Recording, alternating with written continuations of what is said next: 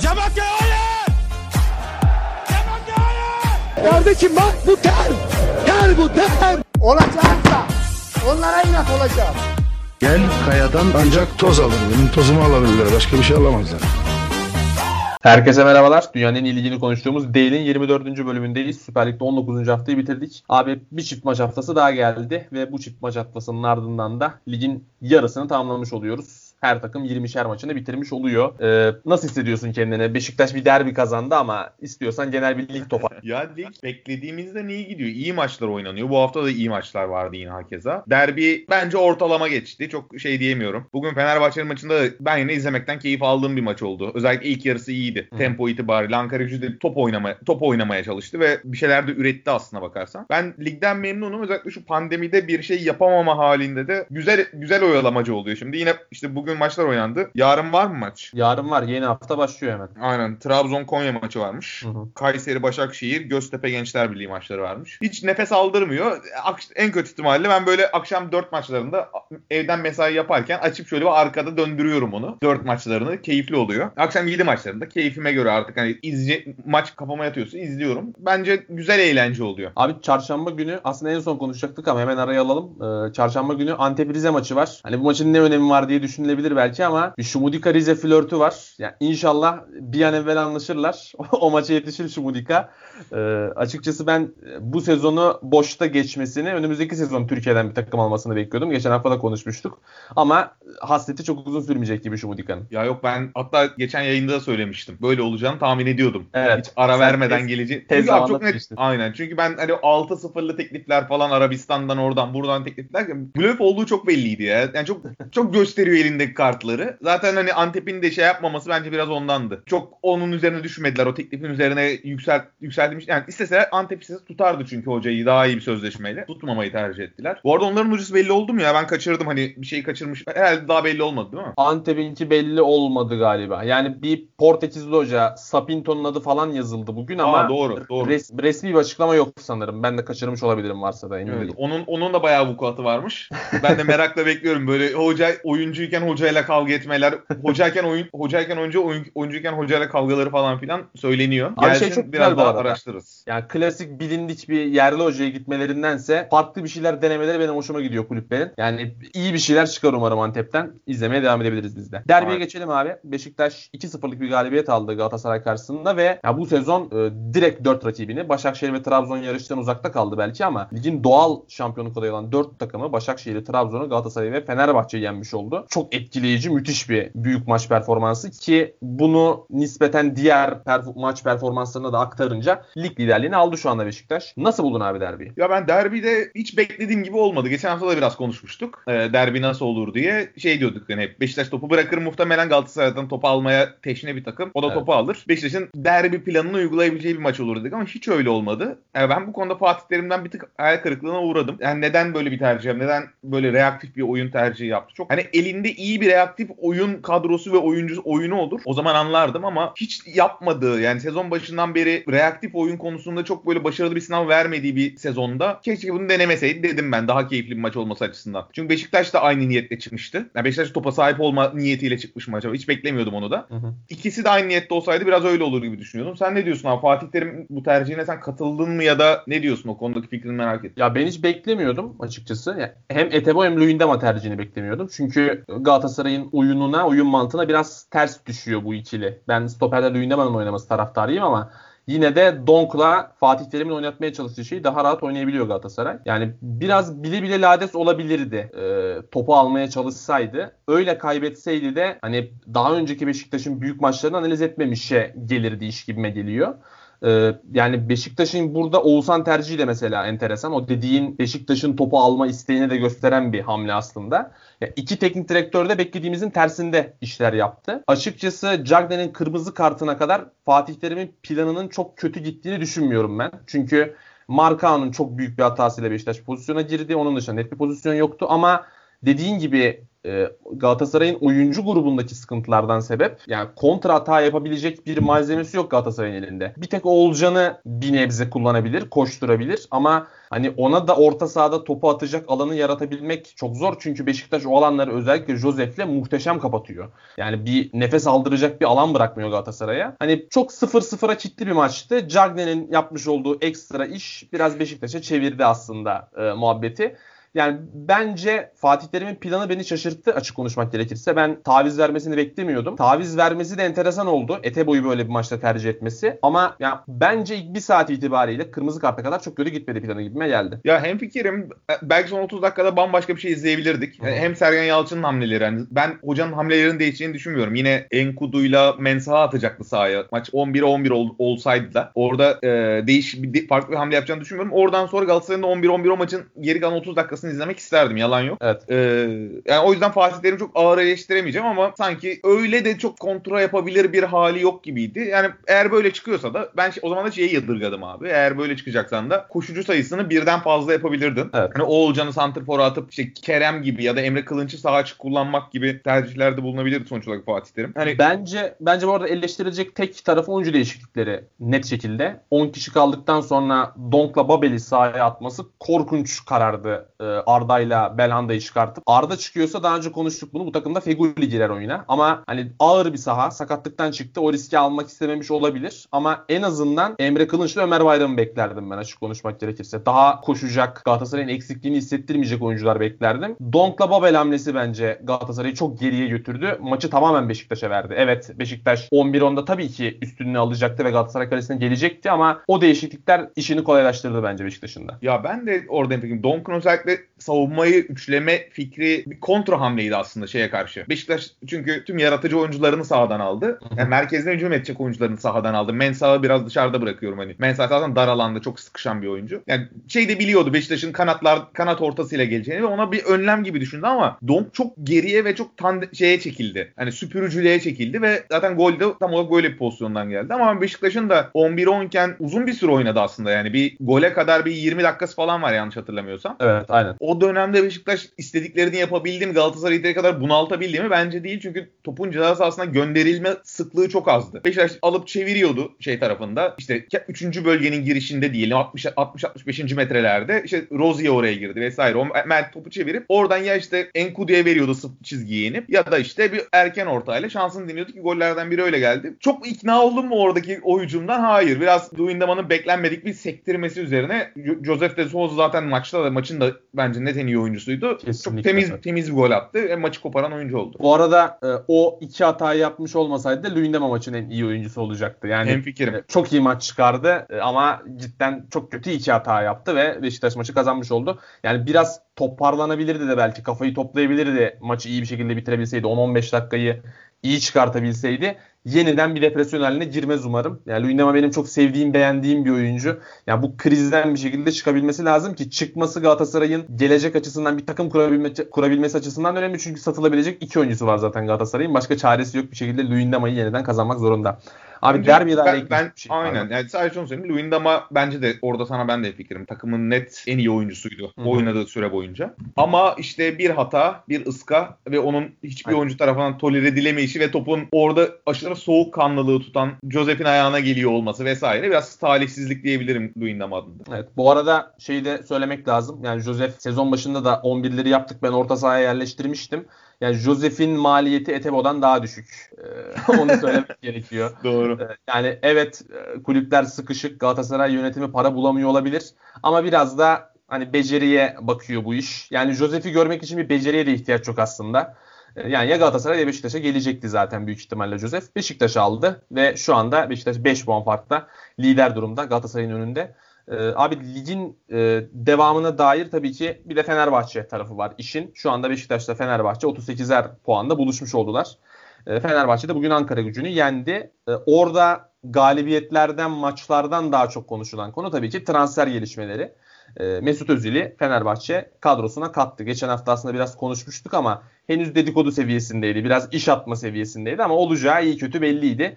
Ve artık resmiyet kazanıyor iş. E, Mesut Özil Fenerbahçe formasını giyecek.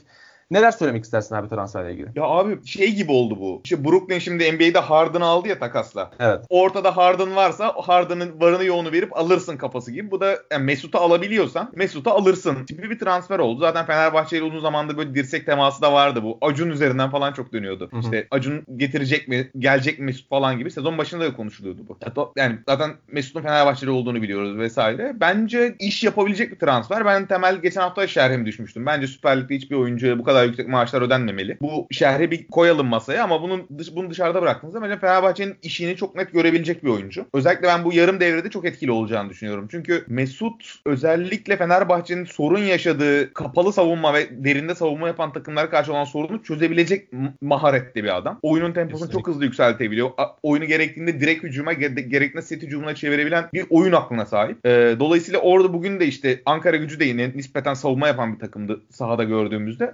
Fenerbahçe'nin kazandı Fenerbahçe hatta rahat kazandı diyebiliriz ama belli defoların olduğunu da görüyoruz orada. Bir şeye üzüldüm. Pelkas'ın ben 10 numarada en verimli olduğu yerin 10 numara olduğunu düşünüyordum. Hala öyle düşünüyorum. Şimdi onun biraz yerinden oynatmak gerekecek. Mesut çünkü Mesut varsa Mesut o merkezdeki oyuncu o olur. 10 numara pozisyonda o olur diye düşünüyorum. Ben Fenerbahçe'ye çok net puanlar şampiyonluk yarışında puanlar kazandıracağını düşünüyorum. Bir de özellikle geçen sezon mesela insanlar 2 senedir top oynamıyordu ama geçen sene şöyle bir baktım geçmişi hatırlamak için 1800 dakika falan futbol oynamış yani. Nereden baksan sezonun yarısında oynamış. Şeyden sonra oynamadı kabul. Ee, pandemi arasından sonra oynamadı ama çok sıkıntılı bir süreçten de geçmedi. Hani bu Abu Bakar'ın yaşadığı mesela 2 sezonda 9 maçı var Abu Bakar baktığında. E geldi adam buraya takır takır top oynuyor. Burada fizik kalite çok çok lazım olmadığı için büyük takımlarda ve Fenerbahçe'nin de yeteri kadar atletizminin olduğunu düşünüyorum ben sahada. Dolayısıyla ben bir sorun olmadan çok fazla katkı sağlayacağını da Fenerbahçe'yi böyle bir tık öne çıkardığını da düşünüyorum ki zaten şu an Beşiktaş'ta puan puanalar. Ya Sen en ne diyorsun? Abi en ciddi iki aday Fenerbahçe Beşiktaş gibi duruyor şu anda. Galatasaray'ın yeniden yukarıya yanaşabilmesini bekliyor musun? Onu sorarak daha sonra Özil konusuna devam edelim. Ya Galatasaray bence yanaşabilir. Bu kalan 2 hafta kaldı herhalde transfer sezonun tamamlanmasına. 10-15 gün arası bir şey var. Ben Galatasaray'ın orada bir şeyler yapacağını düşünüyorum. Ne olursa olsun. Özellikle başkanın konuşmalarını dinledim geçtiğimiz hafta. Ee, bu bir Galatasaray TV'de herhalde program yaptı. Evet. Yani o bir dönem daha başkan olmak istiyor diye anlıyorum oradan. Yani mutlaka atmosferi koklayacak. Başkan adayı olacağım ya da olmayacağım demiyor ama benim de, gör- görüntü şu. Eğer bir açık kapı görürse hani seçilebileceğine dair bir umudu olursa başkan adayı olacak gibi görünüyor. E öyle olduğunuzda da Fatih Terim'i de gönderemeyeceğinize göre. Hani öyle bir eliniz kuvvetli de olmadığı için. e, ben bir şey- hani belki Fatih Terim istediği ölçüde olmasa bile belli bir ölçüde bir şeyler yapacaklarını düşünüyorum. Yani şeyin bir açıklaması olmuş Galatasaray yönetiminden Kaan Kançal'ın hocayla sohbetinde e, işte transferle alakalı konuşuyorlar. E,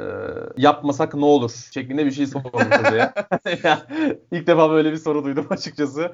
Yani bence bir şeyler anlatıyor bu. Benim çok ümidim yok. Ben seçilebileceklerine de hiç ihtimal vermiyorum. Yani artık bu noktadan sonra mümkün değil. Mustafa Cengiz yönetiminden herhangi birisinin Galatasaray'ın e, başkanlığını alabilmesi çok mümkün değil. Burak Elmas ismi konuşuluyor. Muhtemelen o gelecektir. Galatasaray konusunu daha sonra konuşuruz. Özil tarafına dönelim. E, yani ben geçen hafta da söyledim. Yani bu maliyetlere girmenin artık çok bir açıklaması yok. E, Fenerbahçe Mesut Özil'siz de şampiyon olabilir. Ama tabii ki e, onun yaratmış olduğu heyecan, Fenerbahçe camiasındaki coşku e, cidden heyecanı çok net şekilde yukarıya çıkardı ve Fenerbahçe'yi hani bu şampiyonluk yarışlarında sinerji çok önemli bir hadise. Sağ içinin e, bir tarafında da bu dışarıda oluşan sinerji aslında çok önemli. Fenerbahçe onu yakalayabilmiş görünüyor şu anda. Özil'in ben de açıkçası bu kısa vadede ciddi bir katkı yapabileceği fikrindeyim. Özellikle sezonun bu kısmında. Çünkü bir şekilde artık e, kafasını futbola verebilecektir burada. Ben yani tamamen yan gelip yatma eğiliminde olduğuna inanmıyorum açık konuşmak gerekirse. En azından bir buçuk sezon bence lige ciddi şekilde tesir edecektir Mesut. Ama buradaki soru işareti dediğim gibi etti evet 2 sene şampiyon oldu Fenerbahçe. Sonra yani Mesut'a verdiği paranın net bir karşılığı yok. Çünkü Mesut'suz da şampiyon olabilir. E, o şekilde olsun daha az maliyetle artık şampiyon olabilmek çok önemli. Benim sadece tek soru işaretim o yoksa tabii ki Özil'le alakalı e, söyleyebilecek çok fazla bir şey olduğunu düşünmüyorum ben de. Bir senedir futboldan uzak. O bir soru işareti. E, işte Mart'tan beri oynamıyor. E, ya bekleyip göreceğiz dediğin gibi. Ya. Burada olağanüstü bir fizik güce ihtiyaç yok. Tabii ki e, hiçbir şey olmadan da oynayamazsınız ama tek genel geçer şey de bu değil. Özil kalitesi bu ligde rahatlıkla oynar. Ya abi şöyle söyleyeyim. Sahaya baktığında Gustavo var, Ozan var. Ozan bence çok Özil geldi şimdi. Artık Ozan bence çok kritik bir rolde. Çünkü Kesinlikle. Gustavo da savunmayı çok iyi organize etse de çok hareketli bir hareketlilik azaldı bir miktar onda da. Hı hı. Doğruya doğru pozisyonda alarak oynuyor aslında bir miktar. Çok fazla eforlu oynayamıyor. Dolayısıyla Ozan'ın o Mesut ve Gustavo'nun hareketliliğini tam, eksikliğini tamamlıyor olması ben çok kritik. Hatta ona baktığında solda Pelkas oynayacağını kabul edelim. Başka bir transfer de konuşuluyor gerçi o taraf. Hani o sayının belki devre arasından da gelebileceğini düşünüyorlar. İşte ufak bir bonservis ödeyerek QPR'a. Ee, diğer tarafta zaten Ener Valencia bugün de çok iyiydi. Ben iyice şey oldu. Kıvama geldi bence. Böyle baktığında zaten yeteri kadar mücadeleci ve atletik bir kadro var. Bence Mesut da çok rahat saklanabilir bu şeyin içerisinde. Ya ben yükseldim. Yalan yok Fenerbahçe'nin oynayabileceği işte Mesut'la Pelkas'ın ikiye birleri ters tarafta ceza sahasına sürekli koşu atan Ener Valencia bence onun skorerliği çok kritik olacak. Fenerbahçe için X faktör bence Ener Valencia'nın skorerliği de bitiyor. Hakeza o olma, onun olmadığı zaman Tiam'ın benzer pozisyonda skorerliği bence çok önemli. Ben sahaya baktığımda Fenerbahçe ile ilgili umutlanıyorum. Yani Mesut'un da 6 ay çok bence sezon sonuna kadar bu hype'la gideceğini düşünüyorum. Oynar yani. Sonrasında oynayabilir, biraz düşebilir. Onlardan futbolla olan ilgisini alakasını bilemiyorum. Şu an ne kadar hevesi var futbol oynamaya, ne kadar uzun süre oynamaya hevesi var. O ayrı bir konu ama 6 ay çok temiz oynayacağı garanti bence. Bu sezonun ikinci yarısında ciddi şekilde etki yaratacaktır. Kesinlikle. Yeter yetmez ayrı bir tartışma. Dediğin şeye şöyle katılıyorum bir de Tiam'la Valencia'nın kritik görevleri konusunda. Onlar yeniden takıma girmeye başladığından beri Fenerbahçe'nin galibiyet serisi başladı. Tam Erol Bulut takımı oldu aslında şu anda. Erol Bulut'un kafasındaki şey aşağı yukarı budur. Yani bir taraf önde Samat'ta, bir tarafta Tiam, bir tarafta Valencia. Daha çok koşu atan, kaleye giden, daha çok mücadele eden oyuncular bunlar. Ee, biraz da işte Perottiler vesaireler, Ferdiler falan takıma girip çıkınca işte bir tarafta Caner, bir tarafta Gökhan. Onlardan da kurtulunca Fenerbahçe işte bir yerde Novak oynuyor şu an solda. Sağda Nazım oynuyor. Yani Fenerbahçe biraz daha dinamik, atletik bir takıma dönüştü ve e, bu da direkt sonuçlara, sağ sonuçlarına yansımaya başladı. O açıdan bunu ne kadar koruyabileceği çok önemli. E, bunu koruyup Mesut'u da entegre edebilirse eğer bu oyunun içerisine zaten şu an Fenerbahçe ciddi bir şampiyonluk adayı. E, en ciddi şampiyonluk adayı açıkçası. Beşiktaş'ın önünde görüyorum ben de. Daha da farkı açabilir gibi görünüyor şu anda. Burada bir burada bir kritik konu. Sosa boşa düştü. O ne olacak? O işi bir çözmeleri lazım. Yani Sosa Mesut'la birlikte sahada ne olur ne biter çok kestiremiyorum. Hani o zaman o dinamizm eksikliği nasıl giderilir? Belki Gustavo'nun alternatifi olarak tutulur ama lüks bir alternatif Evet, bence. aynen. Göreceğiz orayı hocanın ve Emre Belezoğlu'nun yönetmesi gerekecek bence. Abi bir de çok kısa bugün e, yaşanan bir gündem var. Yine Özil transferiyle alakalı. E, işte malum Fenerbahçe'nin e, taraftar e, hesabı 12 numaranın yapmış olduğu bir paylaşım var. Sokrates dergiye ayağınızı denk alın şeklinde bir açıklamaları oldu. E, Özil'i yeterince övmedikleri için biraz sinirlenmişler. E, daha sonra Can Öz'ün de buna bir cevabı oldu Twitter'dan. Yani muhatap alıp e, o sabırla cevap verebilmiş olması da takdire şayan cidden. Çok gerek var mıydı emin değilim ama e, neler söylemek istersin abi konuyla ilgili? Ya abi bu çok can sıkıcı bir konu. Bu ilk defa Mesut, Mesut transferiyle de olmuyor bu arada. Yani Falcao transferinde de benzer sorunlar yaşandı. Tabii tabii. Yani bu Geçmişte- Fenerbahçe'yle alakalı bir durum değil zaten. sadece. Aynen önce onu bir söylemek lazım hani. Evet. Daha önce Pepe'nin transferiyle benzer şeyler oldu. Beşiktaş taraftarı da kardeşim dünyanın en iyi stoperlerinden birini getirdik. Tatava yapmayın. Övün bizi. Biraz da buramızı övün. Aa, bizi sen övmüyor musun? Sen şerefsizsin. Sen push falan diye yani şeyin o meşhur 32. gün bölümü gibi. Evet. Yani böyle bir histeri krizine girdi, giriyor taraftarlar. Bu böyle süre etkisiyle de garip bir şeye dönüşüyor. Bu şey gibi yani tribün deplasmana otobüste giderken benzin istasyonlarını falan şey yapıyorlar ya. Ee, ne, ne deniyor ona? Yağmalıyorlar vesaire taraftar grupları. Bakıyorsun adam ama birisi üniversite öğrencisi, öbürüsü doktor falan ama adam o sürü psikolojisiyle abi o kalabalığın verdiği o hesap sorulamazlıkla akla hayale gelecek şeyler yapıyor. Ben biraz bunu ona benzetiyorum. Ak- akıl aklım almıyor abi sıkışıyorum. Can Öz'ün yaptığı şeyi de saygı duyuyorum abi hakikaten. Çünkü şunu da yapabilirdi abi. Susardı. Bu tatavalar dönerdi dolaşırdı. Bir tane kur, şey Dijitürk'ün ya Be- Bein Sports'un yaptığı gibi bir tane saçma sapan bir tane şey yapardı. Bir JPEG dosyasıyla basın açıklaması yapardı.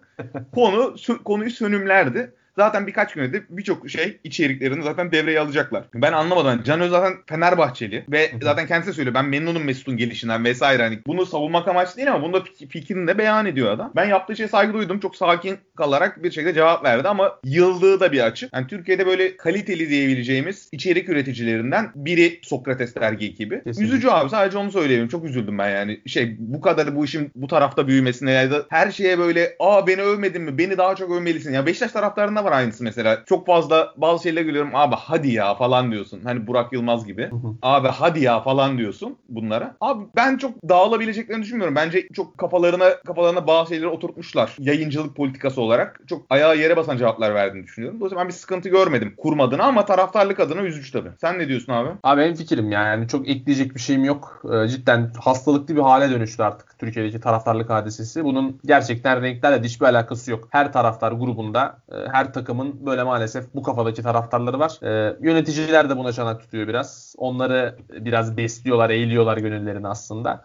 Ee, yani nasıl düzeleceğine dair çok fikrim yok. Düzelebileceğini çok zannetmiyorum. Ee, böyle gelmiş böyle gidiyor durumu var aslında biraz Ben- ama dediğin gibi Sokrates buyur abi. Ya ben sana şunu söyleyeceğim. Bu nasıl düzelir abi? Futbol yönetiminin bu işin farkına varıp adil bir şeye dönüşmesi lazım. Bu şeyden başlıyor abi. Hakikaten federasyondan başlıyor. Ya futbolda öyle bir kaos var ki, öyle bir hesap sorulamazlık hali var ki bu her yere taraftarlar kendi adaletlerini sağlamaya çalışıyor. Kompetörleri bu şekilde satıyor abi. Sen şeffaf olmazsan, adil yönetim yapmazsan, planlamayın planlamaların doğru yapmadığın takdirde her dakika saçma sapan bazı kulüplerin lehine, bazı kulüplerin aleyhine kararlar aldığın zaman işte mesela bugün şey açıklama yapıyor abi Can Öz. Çok temiz abi. Şey, kuralların hepsi ayağı yere basıyor. Hepsi düşünülmüş şeyler. Politikaları belli. Benim çalışanım şunu yapabilir, şunun yaptığına karışırım, bunun yaptığına karışmam gibi. Ve bunları belli bir mantığa bağlayarak. Yani fu- futbol yönetimi de bu Türkiye'de bu, bu şekilde dönerse olur bence. Ama bu nasıl olur abi? Maalesef siyasetin et- etkisindeki futbol yönetiminde bu iş tesadüfen olur. Bir tane adam gelir. Yani hükümete yakın bir adam gelir ve bu işi hakikaten düzgün yapma niyetiyle gelir. İyi niyetli bir adam gelir. O zaman olur. Mesela Hasan Doğan'ı ben çok o konuda yetersiz de kaldık rahmetli.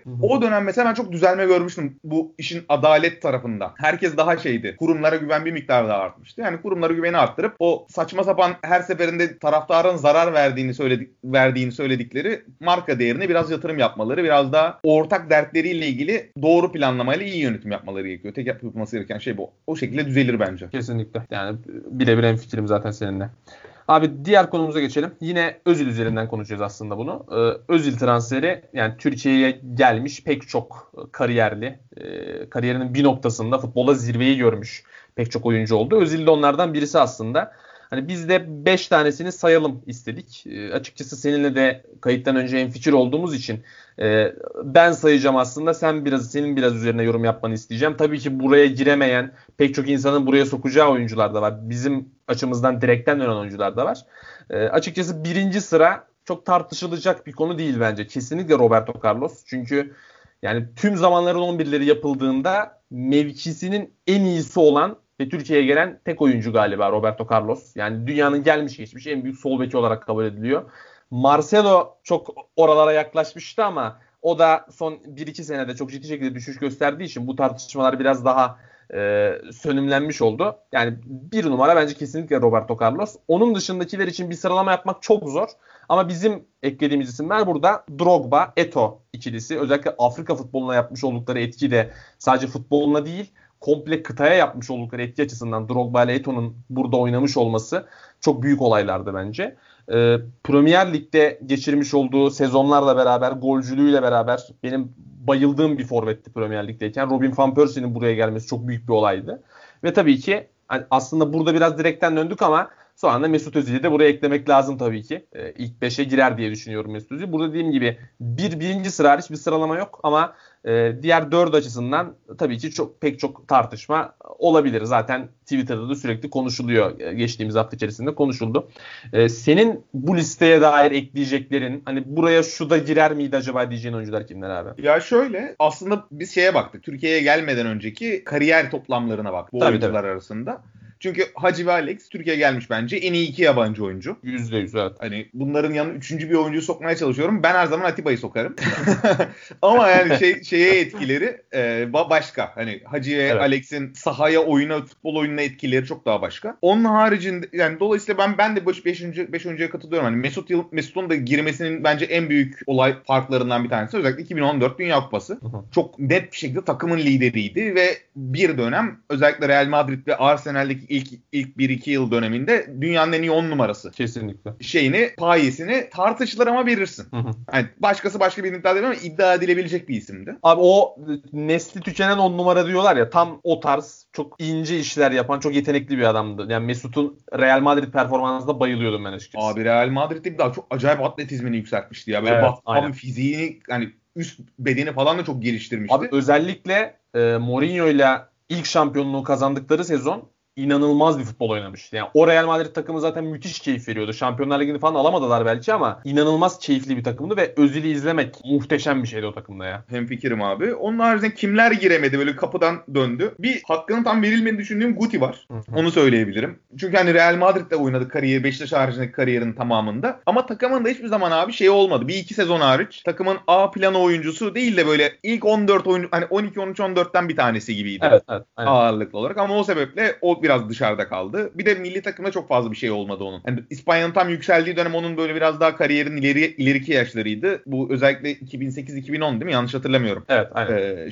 hatta 2008-2010-2012 miydi? 3 tane turnuva evet, kazandılar evet. üst 3 üste. tane turnuva üst üste kazandılar aynen. Aynen. O dönem o dönemi düşündüğümüzde oralarda Guti biraz yaş almıştı. O şeyin içerisine çok giremedi. O takımın içerisine çok giremedi. Barcelona ağırlıklı bir orta saha vardı orada. Ee, onun haricinde o var. Snyder'i söyleyebiliriz tabii ki. Onun gelişi bence şu açıdan çok acayip. Çok genç geldi abi. Muazzam genç geldi. Onu Evet, söyleyebiliriz. 28 yaşında. Tabii Aynen öyle. kariyerinin en verimli döneminde geldi. Çok da iş yaptı yani Galatasaray'da ama e, direkten döndü diyebileceğimiz bir oyuncu. 2010 Dünya Evet. Kupası'nın belki belki de 2010'un en iyi oyuncusundan bahsediyoruz. Yani Ballon d'Or'u alsa kimse niye aldı demezdi Snyder'e. Ee, onun haricinde Pepe var. Yine yani yaşı almış gelmişti ama ondan önceki bir 7-8 senenin dünyadaki en iyi 5 stoperinden biri olarak sayabilirdim belki Pepe'yi. İddia edebilirdim. Aynen hani şey diyemiyorum çünkü herkesin subjektif bu. Fikirleri değişebilir ama iddia edebileceğim bir şey. Dünyanın en iyi 5 stoperinden birinin Pepe olduğu bir iddia edilebilir bir mantıklı bir iddiaydı. Onun haricinde Anelka var tabii. Ee, benim aklıma bunlar geldi. Senin var mı bunların haricinde ekleyebileceğin birisi? Yani bunların haricinde çok acayip kariyeri olup buraya gelen e,